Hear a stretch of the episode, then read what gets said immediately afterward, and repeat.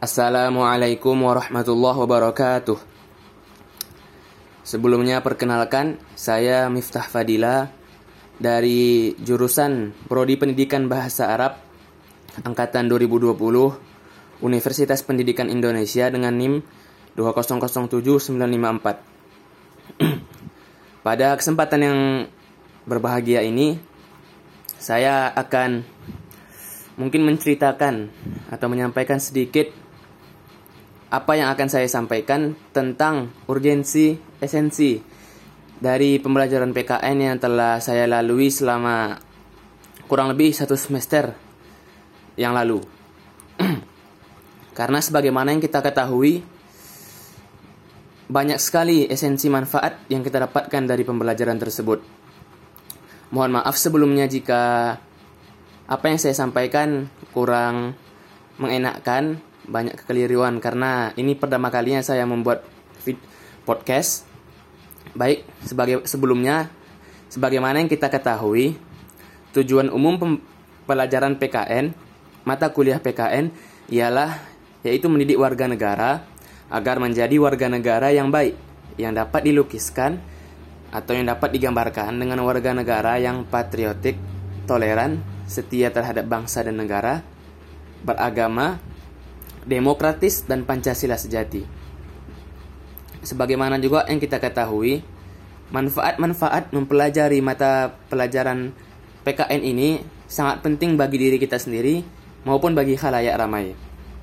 Salah adapun beberapa fungsinya yaitu membantu generasi muda memperoleh pemahaman cita-cita nasional ataupun tujuan negara.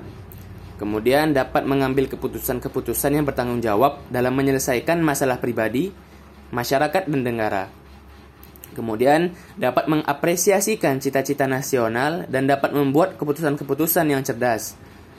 Dan wahana untuk membentuk warga negara yang cerdas, terampil dan berkarakter yang setia kepada bangsa dan negara Indonesia dengan merefleksikannya, mengaplikasikannya diri, mengaplikasikan dirinya dalam kebiasaan berpikir dan bertindak sesuai dengan amanat Pancasila dan Undang-Undang Dasar NKRI 1945.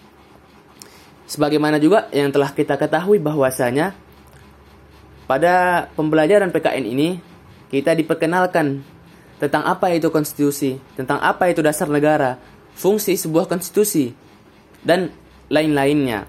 Maka salah satu contohnya seperti ada pembahasan mengenai identitas nasional. Sehingga dengan adanya materi identitas nasional ini, kita sebagai warga negara Indonesia lebih paham, lebih tahu akan apa itu identitas nasional dan apa saja komponen-komponen yang ada pada identitas nasional tersebut. Kemudian ada juga materi yang membahas tentang rasa rasa kemanusiaan kita kepada sesama kita sehingga kita diajarkan untuk selalu bergotong royong ataupun saling membantu kepada sesama. Intinya, materi materi apa pun yang ada pada pembelajaran PKN tersebut memiliki bobot-bobot tersendiri yang mana di setiap bobotnya itu manfaatnya itu dapat kita rasakan baik secara langsung maupun tidak langsung. Seperti contohnya kita mempelajari tentang identitas nasional. Dengan kita mempelajari hal tersebut, otomatis menunjukkan rasa cinta kita kepada negeri ini. Uh, kemudian, adapun kesimpulannya, ketika kita telah menelaah pemahaman uh, dari pendidikan kewarganegaraan PKN ini, maka dapat kita simpulkan bahwa pendidikan kewarganegaraan berorientasi pada penanaman konsep kenegaraan dan juga bersifat implement implementatif dalam kehidupan sehari-hari.